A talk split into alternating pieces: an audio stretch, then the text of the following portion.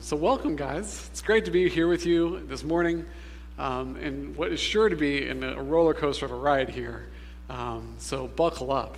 Uh, there's, uh, this morning is going to be a little bit of, we have a lot of ground to cover this morning, and uh, admittedly, the first half of uh, the talk today is going to be a little bit like picking up breadcrumbs before we come to the full loaf nuggets in the back half of the sermon. So um, buckle up, and and uh, it's going to be it's going to be great. This is going to be a, a really fun uh, passage to preach. Uh, you probably know it, uh, know it well if you've been in the Christian church for a while, or perhaps this is your first time coming to it. And so um, it's my privilege to kind of introduce it to you for the first time. So um, John chapter eight. Let me get there, and when we get there. Um, today, this passage, you know, in, in, modern translations, it's actually sectioned off from the rest of John. You'll probably notice that um, right at the beginning when we come to it. If you, when you open up, like in that Pew Bible, for example, right in front of you, when we get to John chapter 8, there's a line that goes through it, a line, ooh, a line that goes through it, and it says, the earliest MSS, that stands for manuscripts, do not include 753 through 811. The earliest manuscripts do not include 753 through 811.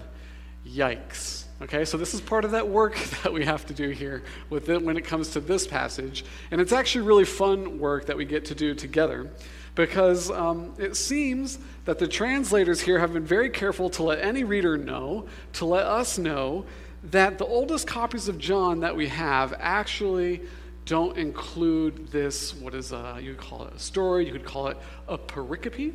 They do not include this pericope in the work of John. And if you're anything like me, that makes you squirm a bit. Like, why not? What's going on here? And let me tell you, it might be even worse than you think it is. Like, buckle up, okay? I'm going to read a couple of things. Uh, I tried, uh, typically in my sermon study, I like to do a lot of work on a text, and, and then I'll read one or two commentaries. These are kind of academics that study the Bible and, and cultural history that, of the times that the Bible was written in, and to try to see if I'm on track or not. And this week I read this, this first little bracketed statement here, and I said, let's just go really wide on the commentaries. I wanted to pull a lot of thoughts together and just condense them down for you guys in a couple of quotes here. So I got a lot of different people um, assessing this bracket statement at the beginning and kind of telling us why and, and, and what is going on with this text, okay? So one of these historic theologians writes this This story is not at all likely to have been in the original Gospel of John. Or Another goes like this This pericope was almost certainly not in the original version of John. Another contends this is a later insertion for reasons that are massive, convincing, and obvious. Another says the evidence for the, the non Johannine origin for this is overwhelming and conclusive. Another, it's impossible to hold that this section is an authentic part of John's gospel. Another put it, put it like this this passage is completely absent from all pre 5th century manuscripts, including Papyrus 66, which is a near complete copy of John's Gospel, written around 200 AD, they think, but discovered in 1952. Also, it's not in Papyrus 75, which contains text from like Luke 3 through the end of Luke and then into John through John 15. It's not in there. That was written around 200 AD as well, uh, copied in 200 AD as well, discovered in 1937. It's not in Codex Sinaiticus, uh, this, this uh, theologian wants to point out, which is the complete New Testament dated somewhere around 350 AD, discovered in 1844, and it's not in Codex Vaticanus, which contains most all of the Greek New Testament, also dated somewhere around 350 and discovered in 1475. And this is the last one, I promise. Uh, another commentator, this one from 1891. I wanted to find the oldest commentary I could uh, from the modern commentary era. Uh, this one from 1891 puts it like this Prudential reasons cannot explain the omission of this paragraph in more than a limited number of cases, which is 1891 speak for we don't know where this came from. All right, so this is what we're coming into today, and you may not have expected to dive into um, this kind of old, manuscript evaluation this morning as you walked into church, but welcome. We're going to spend a little bit of time here before actually looking at this text. Um, we, we really want to wrestle with it because if you're anything like me, um, you're like, wait, what? what? Like, hold, hold on a second here. If the general consensus from accredited, intelligent, and trustworthy minds is that John didn't write this at all, then why is it here? Why is it preserved in this? Like, honestly, if you're anything like me, that's your question. You can ask Dave. I said something very similar to him at the beginning of the week. Why is this here? This might actually spark bigger questions for you that go like this um, Are there other parts of the Bible that are like this? Are there parts in the scriptures that we don't know about that are like this as well? Can we even trust the things that we read in this book are actually part of the original works and the, the intended words of the authors? Or if people come in on the back end and just added and subtracted a bunch of stuff according to whatever motives they had and wanted to control the narrative, you know, control the narrative, control the people kind of thing. Like, can we trust this? These are big questions. These are really important questions. And these are questions that are really important for us to really roll up our sleeves and handle because um, as a church, uh, we really exist to help equip um, the saints. This is part of our job, is to equip the saints for ministry. And that looks like being able to have confidence in the Word of God in a culture that is typically constructing arguments to tear it down. And, and so that's really what we're, we're going to spend a little bit of time doing this morning before going into the text. Because this is, uh, there's a long history of things, errors kind of making it into the New Testament, I'll put it like that. And how do we square with these? Um, if you're a footnote reader, I realize that many of us probably are not footnote readers in the Bible. I'm a footnote reader. Um, but you, if you're a footnote reader, you may have noticed notes in your Bible which speak to these kind of presumed manuscript differences. And what are we supposed to do with that? How could this be? If this is the Word of God, should there be any errors in it? Shouldn't it come to us? Like, how, what's going on? Well, the, the big thing that's going on is the printing press didn't come around until 1440. And so we couldn't do this with the scriptures for 1400 years with the New Testament, even longer for the Old Testament. We couldn't get these things flying off the printing press. They had to be manually copied, manually transmitted from one generation to the next. And humans are humans. And because humans are humans, they can't copy things 100% right. They can't do it 100% precisely.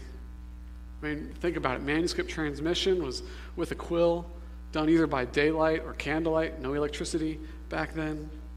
And so a host of mistakes could be made. Letters could get miscopied, words could get misread and miscopied, entire lines of text could accidentally get duplicated or, or dropped all together. Margin notes from the preacher might accidentally get copied into the scriptures in some instances.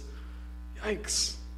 There could have been damage to the scroll in some way. So a scribe was kind of left to fill in a gap here there. I, mean, I only preach once a month. I spill coffee on my Bible so often. So often. There was often a mass manuscript copying where one scribe would read the text and 10 or so others would be writing it down. And maybe a scribe misheard a word. Maybe a, a scribe mispronounced a word. So all 10 of them wrote it down wrong. There's a lot, there's a hundred little things that can go wrong in manuscript transmission, and they did. It's quite evident as we examine all of the manuscripts from history. All ancient manuscripts, not just biblical manuscripts, suffer errors like these. So if you think of like all the, the works of, of Plato, all the works of Socrates, all the works of Aristotle, even historical works that were penned, there is traditions of those manuscripts where they have to look at the different manuscripts and try to get down to the bottom of what was said. At the end of the day, it's interesting how no one's doubting that this is what Plato actually wrote. Isn't that interesting? Even though there's far more manuscripts of the New Testament, and there's less of a gap between when the original was wrote and when we start discovering fragments and full copies. But one of the unique contributions, you could say, of Protestant Christianity is this we're not afraid of this. In fact, we love talking about this. We love talking about that there's all these different manuscripts. A lot of them contain errors and, and disagree with one another, but we're not scared to kind of roll up our sleeves and deal with it. So, this has actually happened for about 500 years now. There have been thousands of Protestant Christians who have devoted their lives, their, their, their life's work, to rolling up their sleeves evaluating these manuscripts, evaluating these uh, fragments, and trying to get down to the bottom of what actually was the original text. They've devoted their life's work to it. And, and this has really come to be, this field of study has come to be called textual criticism. Textual criticism. Now, now we didn't probably didn't expect to be launched into this lecture here, but, but if we really are going to continue into the same vein, we, we really don't want to miss this opportunity to be able to talk about this because this is such a big question. And, and I've seen it cause a lot of doubts and questions in people's minds as they come to the scriptures. And, and there's so many assaults kind of on just scripture generally. Can we trust this? Is what's in here actually what the authors intended there to be in there? How do we know that? And so we don't want to miss the opportunity to dive down a little bit and examine that together so that you can really walk away with a few arguments, hopefully, or a few da- data points here, where that you can kind of grab onto say, oh no, these are the scriptures. And we can trust with a really high degree of confidence that they do uh, actually reflect what the original authors wrote okay? Um, and then we're going to deal with our passage a bit, which kind of presents its own kind of example and, and circumstance in that. Um, because an argument that you'll hear, and I've heard plenty, is that manuscript transmission throughout the centuries is actually one big game of telephone. Have you heard this? Oh, it's just a big game of telephone. But copying manuscripts was nowhere close to a game of telephone at all Uh, manuscript transmission was the job of individuals throughout it. Like it was their day job. They woke up, lived, breathed, ate, and slept, copying words from one piece of paper to another. It's, it's insane. These were people's jobs. They, they had stringent standards and methods of copies. They would check their copies against the thing they translated against, and they would check their copies against other previous manuscripts. There was a high degree of, of scrutiny that was put on the manuscript transmission throughout history, but nevertheless, errors still took place, errors still made it through. And, and quite honestly, if you do look through, there are a great number of errors here. So, what are we to do? What are we to do? And this is what manual trans or, or um, textual criticism is concerned with. Here's an analogy. Um, say you have an Aunt Sally. Anybody here have actually an Aunt Sally? I just want to know that. Yeah, there's an Aunt Sally. Oh, right. Oh, two Aunt Sallys. Great, It's perfect. So, say you have an Aunt Sally who makes an incredible pie, comes with a similarly, a similarly incredible complex recipe, okay? That she gave to a friend at one point in her life, and that friend loved it so much that she copied it and gave it to a couple of her friends, and those friends copied it and gave it to a couple of their friends. And, and before long, we don't even know how many of these copies of this recipe are out there, but this pie is just so good that it was copied down, the recipe was copied down and sent out to so many, so many, so many different people. Now, say your Aunt Sally dies, she passed away. Um, sorry, I didn't mean to look right at you because you actually have an Aunt Sally. Sorry, Kyler. Um, say your Aunt Sally passes, okay? And you really want to get that recipe. You really want to get that recipe. But you can't find it among her belongings at all. So you ask her friends, and, and you ask her friends' friends, who'd you copy down and give it to? And, and c- can they please take a photo of it and send it my way? Uh, and so you work hard and ask a lot of people to give you this recipe, and, and you get 26 copies back. 26 copies come back in, and as you spread them on the table, you immediately notice differences. And now 23 of the copies are virtually the same, except for some misspelled words, maybe some different abbreviations that litter throughout the text.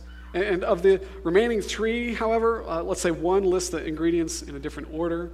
Um, another has two phrases that are inverted. One says mix, then chop, and then another says chop, then mix, okay? And, and one includes an ingredient not mentioned on any other list. Do you think that you could accurately reconstruct her original recipe from this evidence? Well, of course you could. Of course you could. The, the, those misspellings and abbreviations are inconsequential, as is the order of ingredients in the list, you know. Those variations all mean the same thing. The, the single inverted phrase kind of stands out, this whole to mix, then chop, but you actually can't mix something that hasn't been chopped already, so you can recover the original meaning of that fairly easily. You would then strike the extra ingredient uh, from the one that has the extra ingredient, reasoning that it's more plausible that a person would add an ingredient than 25 people would leave one off, right? So even if the variations were more and more diverse and, and had different things going on with a, a larger amount of manuscripts, you can actually still remain relatively confident of what Aunt Sally's original recipe was. It just uh, with a really good degree of confidence. It just takes some common sense and a little bit of time to examine where the differences are. This is what textual criticism does. For 500 years, it's done that. Because here's the fact we actually have 5,700 ancient New Testament manuscripts, entire copies. 5,700. That's a ton, which has gotten us to a 99.5% accuracy of the text. Now, now, that isn't to say that there aren't still a few remaining variants that are difficult to, to, to determine and figure out. Um, actually, one of them is in the introduction to the letter of John. Uh, actually, it's in First John, where he, he says, uh, We write this to make your joy complete. Uh, there's actually a lot of manuscripts that say, We write this to make our joy complete, because just like in the Greek, your and our are just a couple letters apart. And so, but these, uh, these remaining ones, actually, there's no significant doctrine or significant level of teaching that is in any way kind of at threat of being exposed or discarded or is in contention as a result. Even the, those who are the, the, biggest opponents of Christianity and have their, their hands deep into the textual criticism realm say this. This is Bart Ehrman, if you want the name. No essential Christian belief is affected by the textual variants in the manuscript traditions of the New Testament. So that's great. That's great. We actually have a lot of confidence that the text that we have, that, that translators translate from, is really, really, really, really, really close to that which was originally written down because we have all these manuscript evidence stemming off and we can compare them with one another to see what they actually wrote. Now, th- this means that there are some edits that have been made. You might not know this, but 16 verses have been dropped from the New Testament. And when we look at them, we say, oh, these verses actually, they weren't kind of added in for ill intent. They were just trying to clarify the verses around them a little bit more, but they're actually not part of the original author's thing. So 16 verses have been dropped out. If you're a footnote reader, you can find them. If you're not, well, Google it, I suppose. Um, but there are two larger pass- passages that are completely um, not part of the originals that persist in your New Testament today. Uh, the first one actually is in, at the end of the Gospel of Mark. The last 11 verses to the Gospel of Mark were uh, probably not penned by Mark because Mark's Gospel kind of ends uh, on a cliffhanger. You just kind of have the empty tomb and it just ends. Probably for dramatic effect, but some scribes kind of came across that and were like, hold on, this thing just ends. There's more to this story. And so they kind of take the details from the other Gospels and they put them at the end of Mark to kind of give you the full story all the way through the ascension of Jesus so that's the first passage. And the second passage is this one here. This is the second passage here, which actually is a cherished passage. Um, it's been a cherished passage of the church for a long, long time. And if you've been a Christian for any amount of time, it's probably a cherished passage in your heart as well. Um, and so, thank you for your patience as we walk through textual criticism. Now, let's kind of take some steps into the passage itself. Let's read it together.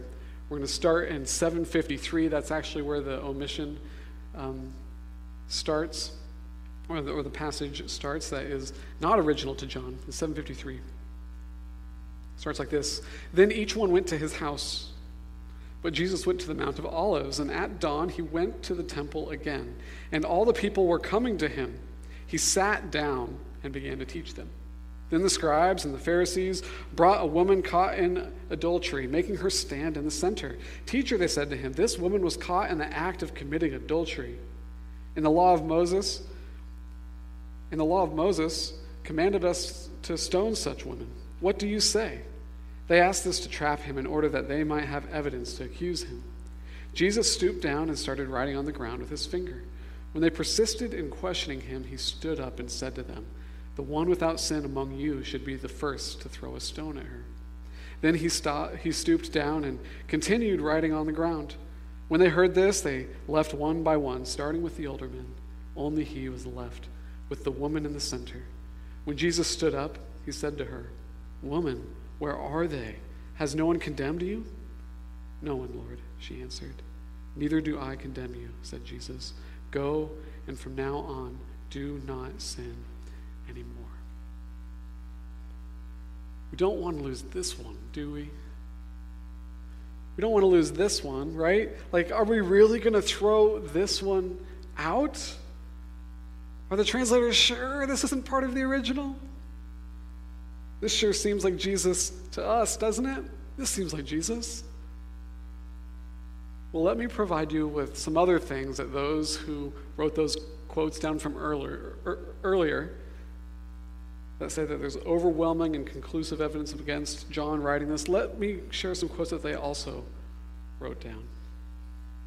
Um, well, actually, let's actually go with the, the, direct evidence of why this isn't John first, okay?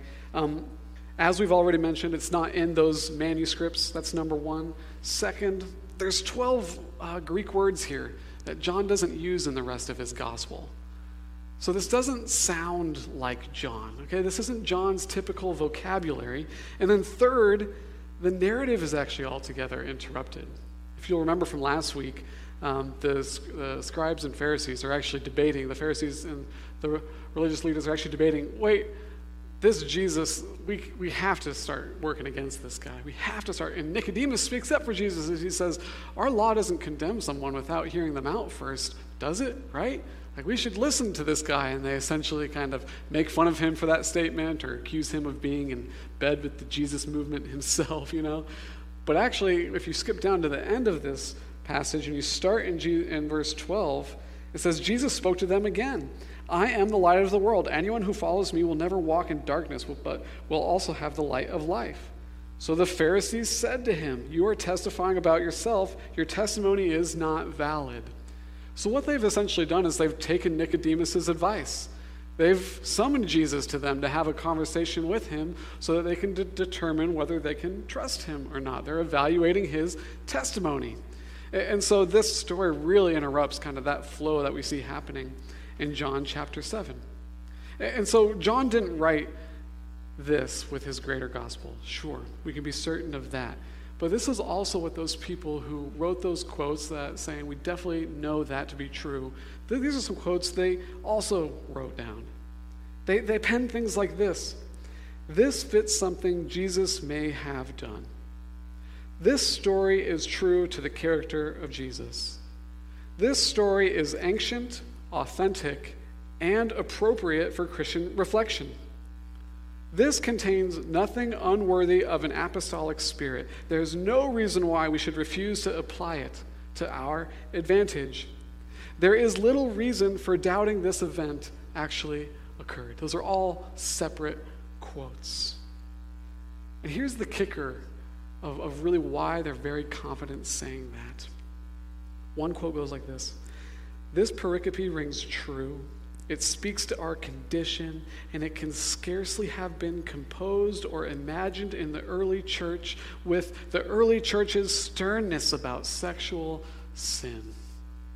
You see, the early church was so strict about sexual sin that it's highly unlikely it would have made up a story that extends an overwhelming amount of mercy to someone, to, anyone's sexual sin.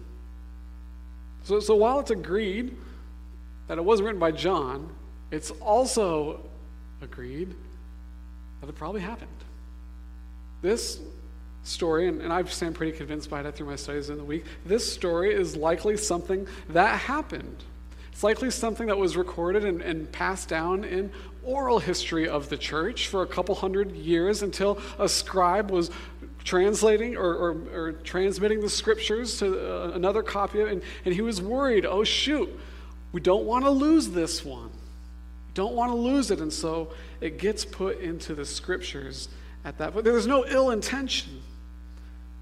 Just don't want to lose this. And actually, throughout history, what we see in the manuscripts is very interesting. There's usually asterisks next, next to it or small notes that are meant to highlight to the reader hey, we're unsure of the origins of this part, okay? But we don't want to lose it. We want to keep it, we want to hold on to it. There's some questionable origins here. We're going to keep transmitting it from one generation to the next. Now, if John didn't write it, and we're not sure who did, we're still kind of in a tough spot it's difficult to hold it with the same authority as the rest of Scripture. This is why the asterisks have been put next to it and notes are put. It's difficult to hold it with the same authority as the rest of Scripture. It's difficult to look at it and say, this is the inspired Word of God. It's a, it's a real historic event, but it's difficult to look at it and say, this is part of the inspired work, Word of God. Instead, this is a, a better way to think of it we can think of it as a passage on probation. Probation. Okay, so this is an awkward analogy, I'll admit it. Okay. But sometimes workers can be put on probation, right? But they still go to work. They still contribute to the greater goal of an organization, even when they're on probation. They're just kind of stripped of their authority. They're, they're still kind of under a little bit more scrutiny than other workers are. They're still kind of under a little more supervision than their coworkers are. And in a similar way, this passage, it can contribute to the general uh, um, consensus of Scripture, in so much as it comes alongside what we already know to be true about Jesus Christ, and submitting itself to that additional scrutiny of what the rest of the Word says about who Jesus is. We can't really come to this text and, and really take out of it because it's not part of the inspired word of God. We can't really take out of it something new about Jesus necessarily, It's probably a good way to put it. But it can still point to who Jesus is that the rest of the scriptures resonate with. That's probably the, the best way to think about it. It's corroborating what we already know to be true about him. So, so let's continue then. Let's dive into this scripture a little bit um, with that understanding of it because there's such a huge, profitable gem here. We have such an amazing and beautiful illustration of the mercy of God in this text that it's difficult to say there's no value. There's such a clarification of what this mercy looks like that we see in other ways in the text, that we see spoken about in other parts of the scriptures but is on a very beautiful display here, which is why it was worth passing down orally for hundreds of years and then being transmitted by writing for 1500 years now. So, so let's roll up our sleeves and see what we can understand in this passage. Now, when we come to this passage to try to understand it, we immediately discover that we don't have a lot of our typical tools of interpretation because we don't know who wrote it, because it's just its own thing and it's not attached to a greater body of work that we can determine what the purposes are. Like in John, a lot of how we interpret every passage of John is by thinking, what is John trying to do in this gospel? What is he trying to accomplish? And those greater purposes actually can provide meaning and, and interpretation onto each individual passage we come to. It's difficult to do that in this instance. It, it, it's difficult to do that, which means that it's a little bit more difficult to understand some of the stranger details that are there, um, it, like the small details. It's difficult to know why they're there and what they're meant to communicate. Like things like Jesus stooping down to write on the ground. What's that all about? Things like the older men leaving first. What's, what's going on here? Why is that part included? Or why does she call him Lord? Very strange. Like, does she know him already? Uh, is this just a term of respect? Or is she literally saying, like, you just saved me, you're my Lord? Like, like oh, it's really difficult to say anything beyond speculation on these kinds of questions. Um, it's hard to say things definitively there. But that's not to say that there aren't other clues of things that are going on here that we can really grasp this situation on a deep and significant level. Um, and part of the reason why these like little quirky things and nuances might even be indication of the authenticity of this story, actually, because what they're doing um, is they're providing a bit uh, like a broader picture of things going on that for oral tradition kind of helps you paint a picture in your head as you're engaging it um, without providing additional detail as to what these little things mean, because then you'd have to memorize more. So, so, there's like a little bit, these could actually be marks of authenticity that are in this text that kind of provide pictures, um, but not like lengthy explanations. So it's, you don't have to memorize more things. Um, I see you looking at this ceiling. Sorry, Daniel. He, Awana, you know, memorization is good, but long memorization, you know, keep it short, keep it short, you know. Um, but this, so just because some of our interpretive tools are missing here, it doesn't mean that all of them are gone. Um, and we still have methods here to understand the situation, okay?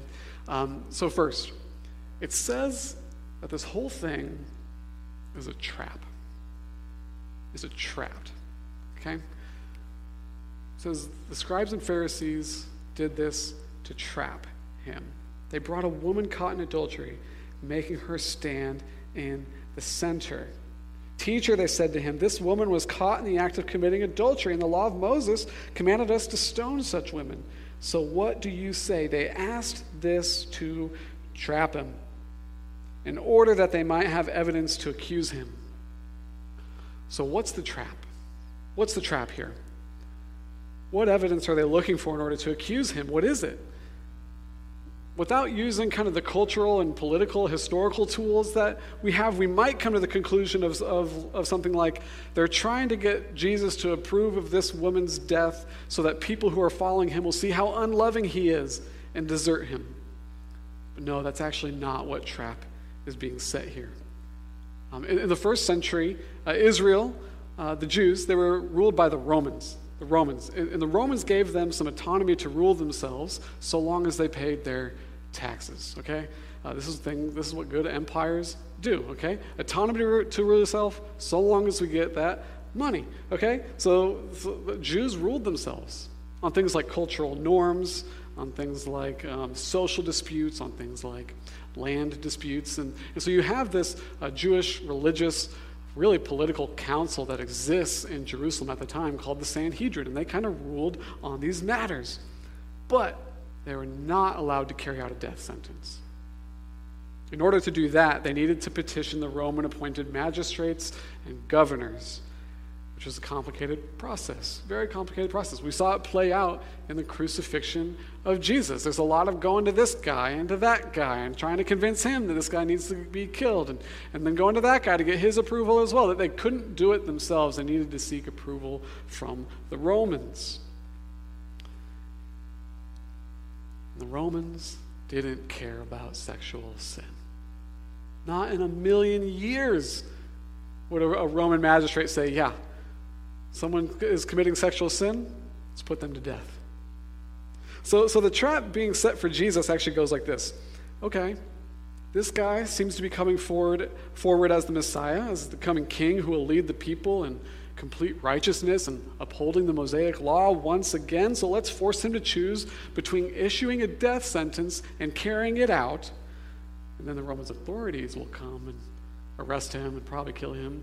Or he won't do that, and the people will truly see that he's not, in fact, the Messiah. He's not their hope for Messiah, and so they'll turn on him, and then we can deal with him how we want to deal with him. So that's the trap. Jesus is put between making beef with the Romans or disheartening his followers. That's what's going on here. Okay? This is the trap that he's in. Now, who is this woman? Who is this woman? we can actually find a good deal about, uh, good deal about her situation, her circumstance, based on this reference to the law of Moses. To the law of Moses. Uh, look in verse 4. Teacher, they said to him, this woman was caught in the act of committing adultery. And the law of Moses commanded us to stone such women. Commanded us to stone such women. Now, this is a bit heavy capital punishment. This is a huge issue. but this story is just a greater piece of a, a, greater New Testament theology and methodology that, that while things like adultery, stealing, lying, and idolatry are still viewed as sin into the New Testament, capital punishment is no longer permitted. Okay, so I just wanted to say that in case like your heart is racing, like, oh man, what does this mean? What is okay? I just want to say that like this is part of a greater witness of New Testament theology, which is uh, against capital punishment in these instances. All right, um, but here we have this uh, reference to Mosaic law. Capital punishment, but the method attached to it. And there's only there's only a few places that talk about attaching capital punishment to adultery, and only one that speaks of stoning. It's in Deuteronomy chapter 22, and it's with regard to a very specific circumstance of adultery. It's the adultery that takes place with a woman who's betrothed to be married betrothed to be married. So, so, so, this mention of stoning here means it's very likely that, that this woman who was betrothed to be married, uh, perhaps she was found to be in a one off encounter or a, an existing relationship with a, a man who she was not married to, other than her betrothed husband. It's likely it was still ongoing if it was, in fact, a relationship despite her betrothed status. So here we have a, a, woman, perhaps a teenager, whose parents, in agreement with another family, have, have betrothed her to be wed. She likely didn't have much input into that decision, and she's discovered to be sleeping with another man. This isn't just some random woman caught sleeping around. This is a very specific instance of a young woman betrothed, but not being faithful. Now, the, the discovery of this could have been on that very day, but it also could have been days in the past, weeks of this, weeks in the past, months in the past, perhaps even years in the past. And when it came to light, the wedding was canceled, and this woman was known to be an adulterer ever since. This is something that kind of didn't leave your rap sheet in Jerusalem. We really don't know. We just have to speculate because this is more of a premeditated trap, I kind of lean this way that this, this like this adultery part of it probably happened a while ago, and this wedding's been canceled, and she's just kind of a known adulterer moving forward. She's not like caught in the act that night and brought to Jesus. It's just because there's this premeditated notion of what the Pharisees are up to. It's almost like they, they think of the plan and like, okay, who do we know that's an adulterer? Let's go get them and bring them to Jesus. But in any instance, this is kind of the scenario or the circumstances that we're in with regards to this woman. Once the trap was set, what did Jesus do? What did Jesus do? He stooped. He stooped down. Second part of verse 6. Jesus stooped down and started writing on the ground with his finger. Where did he stoop from? Well, he was sitting up in verse 2. At dawn, he went to the temple again, and all the people were coming to him, and he sat down and began to teach him. Now, this is something we have to know about the culture of the time. They didn't stand and teach and preach like I'm doing right now with you. They actually, so there's other points in the gospel. You see, Jesus goes into the synagogue, he sits down to teach. He goes into the temple, he sits down to teach. What's really interesting also is, is when he gets on a boat and the crowds are on the shores, even there it says he sat down and taught. Opposite to our day, there's actually more authority to kind of sit down and teach an audience in first century Jerusalem. That's actually a position of authority. And so, what does Jesus do? He gets out of it, steps out of this position of authority that he was in as teaching. Perhaps there's a scroll in front of him. Steps out of it and he stoops down. His first instinct when sin comes is to humble himself, make himself vulnerable, even. He gets lower than everybody. Does this sound like Jesus to you? Oh, absolutely it is. Jesus humbles himself in light of her sin and in light of the scenario here. He humbles himself physically. And he's humbled himself and they keep badgering him. Keep, they persisted in questioning him, it says in verse 7. They persisted in it. And then he responded The one without sin among you should be the first to throw a stone at her. What a statement. It's a statement that's resonated throughout history, even to today. It's an argument ender, it's a mic drop, you call it. it. Cuts to the heart of anybody with double standards, it cuts to the heart of anybody with hypocrisy. It's, it's a conversation ender, it's an argument ender. Boom, over. Now, he doesn't defend her. With this statement, Jesus acknowledges her guilt. He, he acknowledges both the guilt and that the punishment is death. And so one can't make the case that Jesus disregards the law, but by insisting on the innocence of the executioners, he actually disarms them as well. They leave. They leave. If you run to Jesus to point at someone else's sin and complain about it, don't be surprised to be confronted with your own. This is, this is what Christ does. This is who the Christ is. This is, goes hand in hand with how Jesus taught on judgment. This is in Matthew 7. We'll throw it on the screen for you. Matthew chapter 7, starting in verse 1. Do not judge, so that you won't be judged. For you will be judged by the same standard with which you judge others. And for this reason, it's likely that some of the people who brought this woman forward that was caught in adultery, I mean, in the law of Moses, both man and the woman were actually to be brought forward and stoned to death. But they just bring the woman, likely because adultery is a little more tolerated among men, first century. By the same standard which with you judge others, you will be judged, and you will be measured by the same measure you use. Why do you look at the splinter in your brother's eye, but don't notice the beam of wood in your own eye? Or how can you say to your brother, Let me take the splinter out of your eye, and look, there's a beam of wood in your own eye? Hypocrite, first take out the beam of wood, take the beam of wood out of your eye, and then you'll see clearly to take the splinter out of your brother's eye. Don't give what is holy to dogs, or toss your pearls before pigs, or they will trample them under your, their feet, turn and tear you to pieces. Very interesting. Jesus, does this sound like Jesus? Oh, this is Jesus through and through. This is Jesus through and through. He's always cutting through hypocrisy. He's always cutting through double standards. It's no surprise to see him do it in this way. And because he did it in this way, we have this beautiful statement that has reverberated throughout history and, and, and is in, present in most people's mind, even if they're not a Christian. Let you be the one to cast the first stone. It's everywhere. Okay, let's keep moving. Now, it, it probably took a good amount of time for this situation to, to de escalate. And as it does, a new problem emerges. There is someone standing here without sin. That slowly becomes more and more evident to us as we sit in the passage. Someone is standing here who could throw a stone. The perfect Jesus Christ. Is he going to pick up a rock? What's going to happen? Verse 10.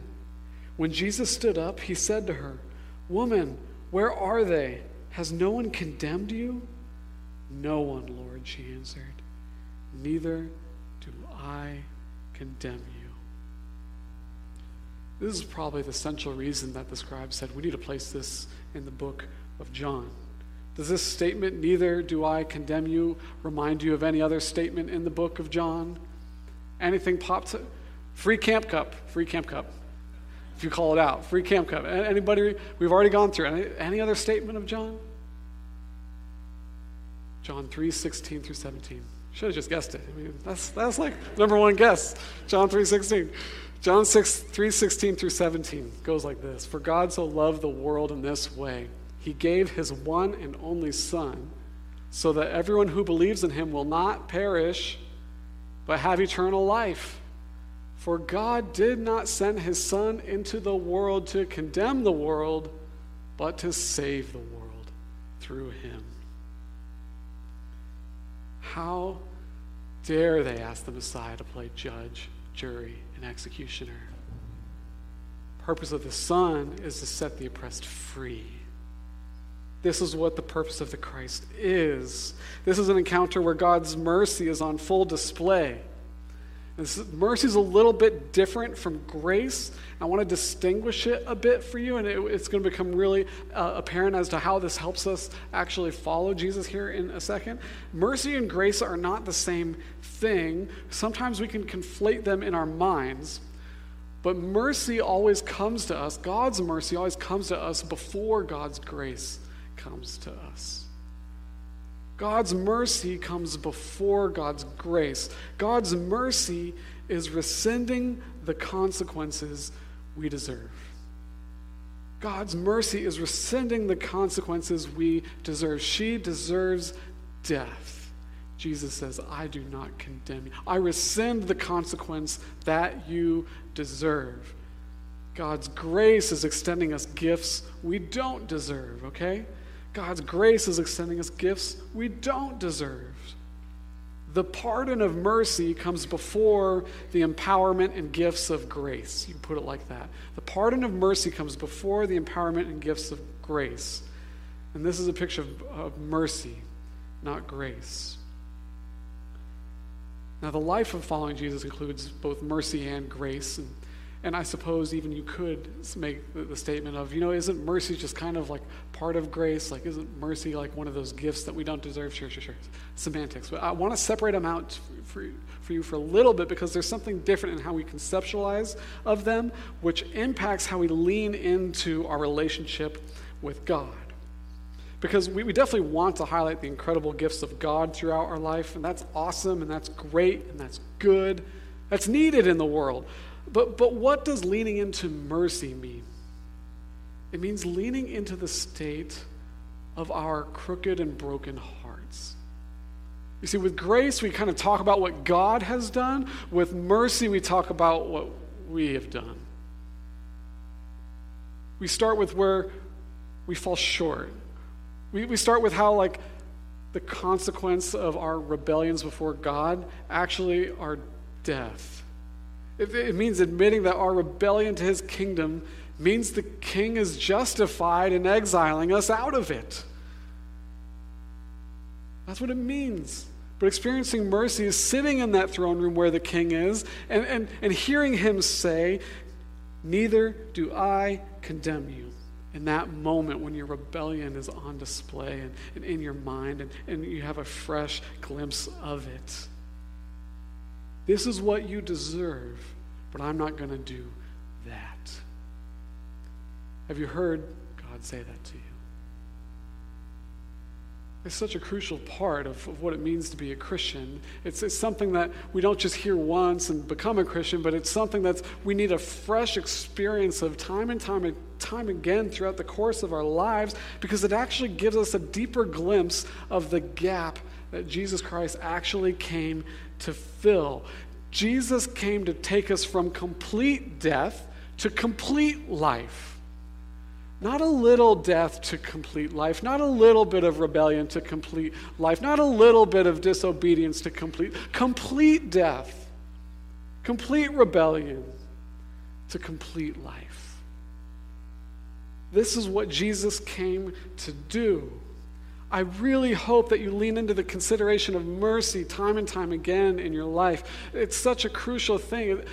Without a fresh experience of mercy in our life, a continual, like a continual spring of mercy that we, we dip into and drink from over the course of our lives, without that, what ends up happen, happening is following Jesus, being a, like listening to him and obeying him either becomes impossible or, or just self righteous.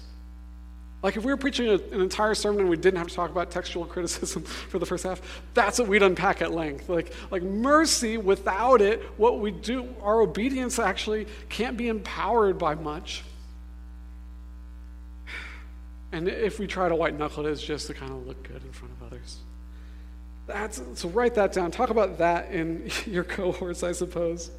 Um, and so a- after diffusing the condemnation here is what Jesus does. Um, after mercifully rescinding the judgment, Jesus says, Go, and from now on, sin no more. Or, or if, if you're still in relationship with sexual relations outside of marriage, end it. this highlights what Jesus frequently said. An ongoing relationship with Him was actually to look like that, that there is this obedience that flows from mercy. That there is the love of God showing up in mercy and changing someone. She responds, Lord. She responds, Lord. Did this love change her? Later in John 8, it says this, actually in 831, if you continue in my word, another way of saying, if you listen to me, then you are really my disciples. You really have encountered my love and, and discovered a love for me. And then in John 14, Jesus says this If you love me, you will obey my commands. So don't misunderstand. We can often misunderstand the dance between love and obedience. Um, these passages, these passages and other like, others like them in the New Testament, um, it's not that God's love is conditional on our obedience, but that rather that our obedience stems from our love that has been produced by His love that makes sense. So we have this Jesus showing up and, and, showing incredible love towards this woman. Now she has the opportunity to, to gain an affection for him that actually is going to begin to empower her to live her life completely differently. Whoever has been forgiven much loves much. That's from Luke chapter 7. You know, so, so as we encounter the, the mercy and forgiveness of Christ, we actually begin to encounter that which will inspire us to follow him. Love springs up in our. And when you love someone, you listen to them. And so, the more that we grasp the mercy of Christ, the more you will see yourself forgiven of, the more you will see your, and the more that you see yourself forgiven of, the more that you will experience love for Christ, and the more you come to love Christ, the more you obey Christ, at least want to obey Christ. And so this woman, as someone who's he's extended mercy to, mercy to, hopefully has found this new love for him. And it's even more so for us because after the cross, the resurrection, the ascension, Jesus sends the Holy Spirit into our hearts, which empowers this love all the more to come alongside this incredible way that we can encounter Jesus' mercy, which renews our mind of who this Savior much must be, and the Spirit comes alongside that and gives us a drive to live a transformed life of following Jesus. And so when we encounter others, this is the question what are we doing when we encounter others that don't obey Jesus? Well, we do what, we, what, what he did. We don't condemn them, and we don't condone their sin. Why? In the hopes that they encounter His mercy. Because if they do, there's a chance for their affections to be garnered for this Christ, for their love to go deep. And that's the only thing that can actually transform someone. Now, this is slightly different than the modern like, notion and concept of, of love the sinner, hate the sin. Have you heard this before? Uh, some people think it's a Bible verse. It is not. It's not a Bible verse. But it actually probably comes from an inter- interpreting this very passage, is where probably this phrase originated from. But I find this phrase to be very theologically cringy, maybe. It's probably the best way to put it. Why? Because it actually, I think, tends to sidestep the thrust of transformative mercy. Like, like, let's stick with what Jesus was actually doing here. His love and his hatred actually aren't the focus of this passage at all. Only his actions of not condemning and not condoning. This is the sweet middle spot that Jesus operated in throughout his ministry, where he was hanging out with those who were known as sinners in society. And they were changing their lives as a result. He wasn't condemning them, wasn't condoning what they were doing either.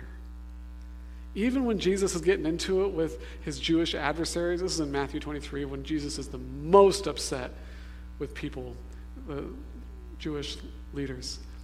He's going into them hard. He's not condoning their hypocrisy. He is not condoning their double standards. He is not condoning, uh, condoning their sins of partiality, of pride. Of, uh, he's not condoning it. But immediately, he follows it up with perhaps the most loving, nurturing, and merciful analogy in the entire New Testament. Oh, how I wish I could gather you under my wings as a mother hen gathers her chicks. Jesus' heart of mercy is the same heart of mercy in this instance that we find in that passage, that we find on the cross as people look up to the cross at him and they're ridiculing him and making fun of him. It says, Father, forgive them. They know not what they do. We need these fresh experiences of mercy in our lives. We need these fresh experiences of mercy. There's, there's only one way for us to be able to live in that space of not condemning and not condoning. And it's for us to realize that we have been extended those same two attitudes of Christ. That we're only here because of those attitudes Christ. That we have hope in life because of those attitudes of Christ.